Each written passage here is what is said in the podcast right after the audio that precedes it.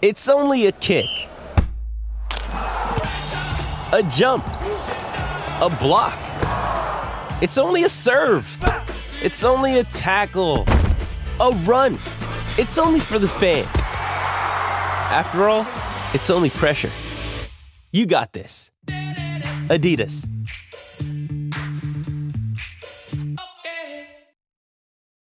Does Monday at the office feel like a storm? Not with Microsoft Copilot. That feeling when Copilot gets everyone up to speed instantly? It's sunny again. When Copilot simplifies complex data so your teams can act, that sun's shining on a beach. And when Copilot uncovers hidden insights, you're on that beach with your people and you find buried treasure. That's Microsoft Copilot. Learn more at Microsoft.com/slash AI for all. It is a day of a lot of questions, and we're in search of answers today, right across the board. Hopefully, that gave you some insight into the tennis scheduling and perhaps some of the answers around that. In fact, later on, 2 a.m., Tommy and myself, we, are going to do a bit of role playing, Tommy. Uh, you can play Novak Djokovic. I'll be on the scheduling side, and let's see if we can work out how that meeting would actually pan out because I think you know the answer to that one. Just on the text line, Maxi being hospitalised after a six and out gig might be the best PR they've ever had. That's true. That's true. And Rob says it's cheaper than a hotel room to finish off after watching the fellas. Yes, absolutely. There's been some stick around that one. Let's talk more on the cricket situation as we cover all sport with AAP Scotty Bailey. Good to have you back on the program for 2024, Scott. Thanks for your time. Good morning, mate.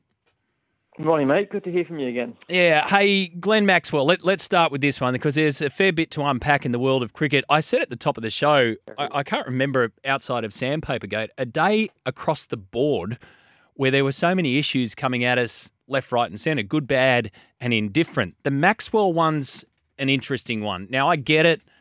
I'm okay with the fact that you know uh, you go out and have a couple of drinks or whatever, or you're dehydrated. It's no big drama. There's no no major no major drama here. But the fact that they put out the statement saying he was going to be rested from the ODI squad, managed, and then put out another statement saying it's got nothing to do with the fact that this story came out.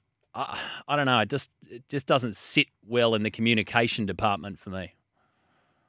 Yeah, it's all very bizarre. Is the best way to put it. And to your initial point, it's it's weird. It almost felt like a day on rugby league yesterday, to be honest with the amount of chaos there was in cricket. Cricket's usually a, a little bit uh, easier and a bit more on field. But anyway, um, yeah, I think it, look, I spoke to a few people at Cricket Australia last night. They're, they're adamant, you know, and, and I said to them, look, this anyone would look at this and say, man gets managed out of squad, and a few hours later, man is subject to an investigation. And yeah, it's a pretty obvious what's going on here. But they're adamant that um, he was always going, or not always, that last week the decision was made to for him to rest this ODI series, largely because he's still recovering to some extent full fitness from his broken leg suffered about a year ago. Mm. Um, and, you know, you'd like to believe that people are being honest. I, th- I, think the one thing that suggests that might be the case is that Jhye Richardson would also have been ruled out last week when he hurt his side, but, yep. or maybe two weeks ago, even whenever that was. But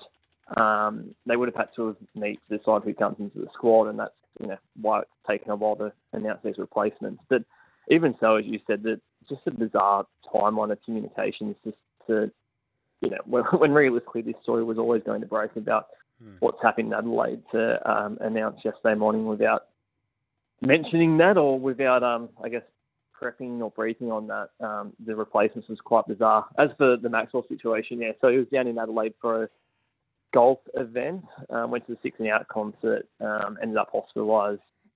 Following that, there's no suggestion of police interest. There's no criminal behaviour or anything like that mm. in that regard. The investigation is just solely why was he hospitalised and, and what prompted that. And um, you know, it'll be interesting to see whether the, the Australian Test players are spoken to because they were there. They weren't there with Maxwell, so to speak, but they were in the same pub as him or same at the same gig as him. So it'll be interesting to see what Pat Cummins has to say today, and then mm well, the integrity types of Cricket Australia uh, speak to them as well.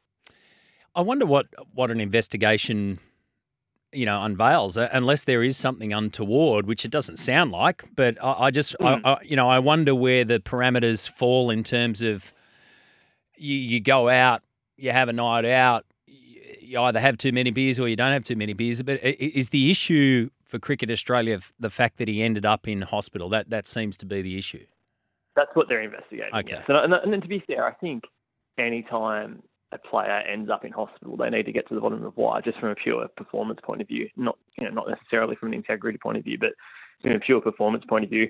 Uh, but obviously, if, you know, if it's a case of, um, and, and we don't know the exact details here, but if it's if it's prolonged like which is suggested, then they probably want to get to the bottom of that to some extent as well. But like the message out of Cricket Australia was certainly there is no police involvement, which Mm. You know t- takes this from being um, you know, potentially serious case to a, a case of, of a, you know not the most serious crime in the world, but something they want to get to the bottom of still. Yeah, and it's Maxi, right? So you know he gets the headlines as, as well, and and stuff always sort of happens to him. In fact, when you speak to some of those players, they go, you know, you say who's the most likely, and they go, well, yeah, Maxi. Who's the most likely to fall off the back of a golf cart out of the blue? Yep, that that that'll be him. So we'll have to see where that one goes. You deal with cricket all the time. You deal with Cricket Australia, and you know as well as I do that their communications is really good. I mean, I know their hmm. comms manager very well, and and their access and all that is excellent. The players are terrific, which is why it was such a head scratcher that the communications around this one in particular, which is probably a storm in a teacup, but then the Cricket Australia Australia Day stuff got so mixed and muddled. And Nick Hodley was uh, Nick Hockley was very muddled up this morning about it when he was pressed on radio about it. That's that's one of the really interesting points to me. It's kind of like they're, they're they're tripping over themselves here where they don't need to. It's it's like they're setting themselves on fire a little bit.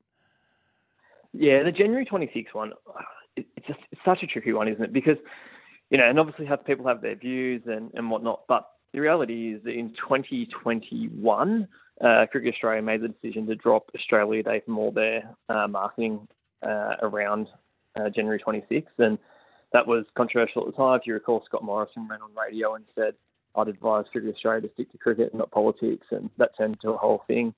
Uh, and, and it's something that bobs up every year. I, I think last year was the stranger one for me because that was when they moved a women's, I can't remember if it was a T20 or one day, but anyway, a, a white ball international from was either January 25 or January 27, and they rescheduled it to January 26, Yeah. which Ashley Gardner um, was you know, suitably unimpressed by.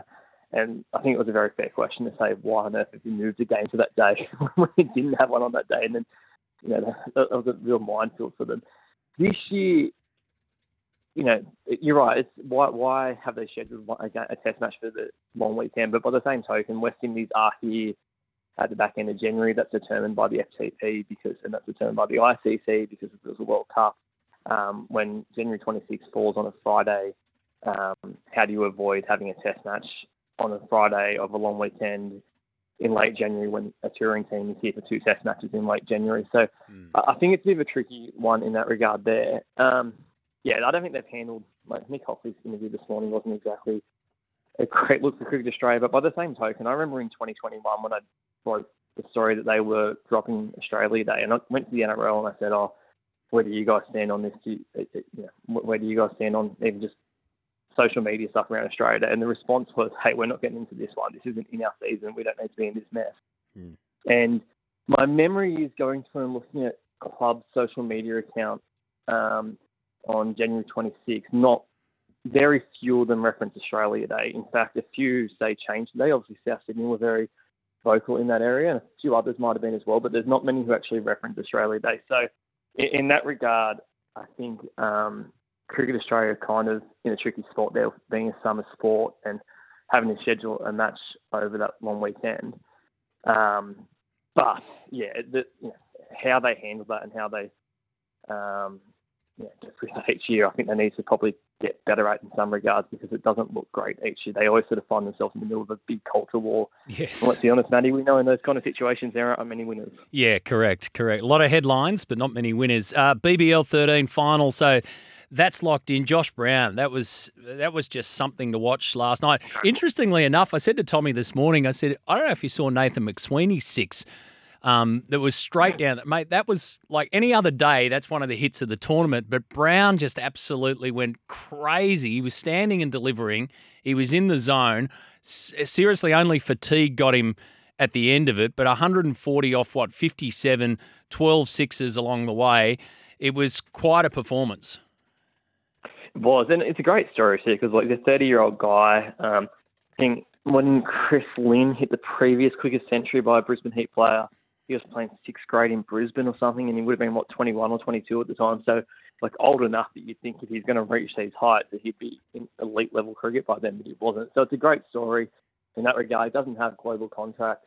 Um, who knows? He, he could well after this one. I dare say there might be a few franchise leagues around the world looking him now. Mm. Uh, and, and you know, sets up a, a pretty exciting final tomorrow night. Like, if, it, really, the Sixers need to find a way to stop him. If he does that again tomorrow night, he'll take the game away from them, as he would take it away from any team. And I mean, the Heat really need him to do that when you consider the guys that they've lost to overseas leagues uh, and you know, Test cricket uh, for the finals. So, yeah, incredible hitting.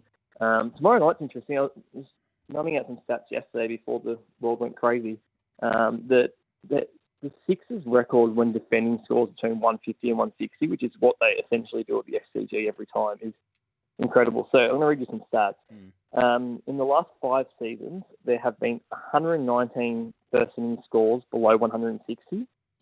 Of those, only 39 have been defended. So let's say they lose 75%. This is across the league, 75% of the time. For the Sixers, they have had 13 scores of 160 or below, and they have successfully defended 10 of them. So they win 75% of games when defending 160, when across the league the record's about 25%. So wow. uh, it just shows if they, if, you know, if they bat first, hit 150, 160, find a way to stop uh, Josh Brown, it's feels like it's sort of a pretty simple game from there. But whether they can do that tomorrow night is another story. Yeah, I can't wait for it, mate. It looks as though it's going to be a nice night out there. Thanks for those stats. I'll use them in our commentary tomorrow. I'll give you a credit, though. I'll blow Dougie Bollinger away. He'll say to me, geez, you've done your numbers. I say, yeah, mate, yeah, all, all over it. S. Bailey, those ones. Uh, good on you, Scotty. Thanks for that, mate. Appreciate it. No worries, mate. Have a great day. Scott Bailey joining us there. Uh, I'll get to your text. We need to take a break, Tommy. I'll get to your text after this. Plenty around our cricket. We're in search of answers today. Uh, quite a few people very passionate about the NRL situation heading over to Vegas, asking a lot of further questions. So, in our search for answers, we've stirred up more questions. But happy to go through all of those right after this break, right here on SEN.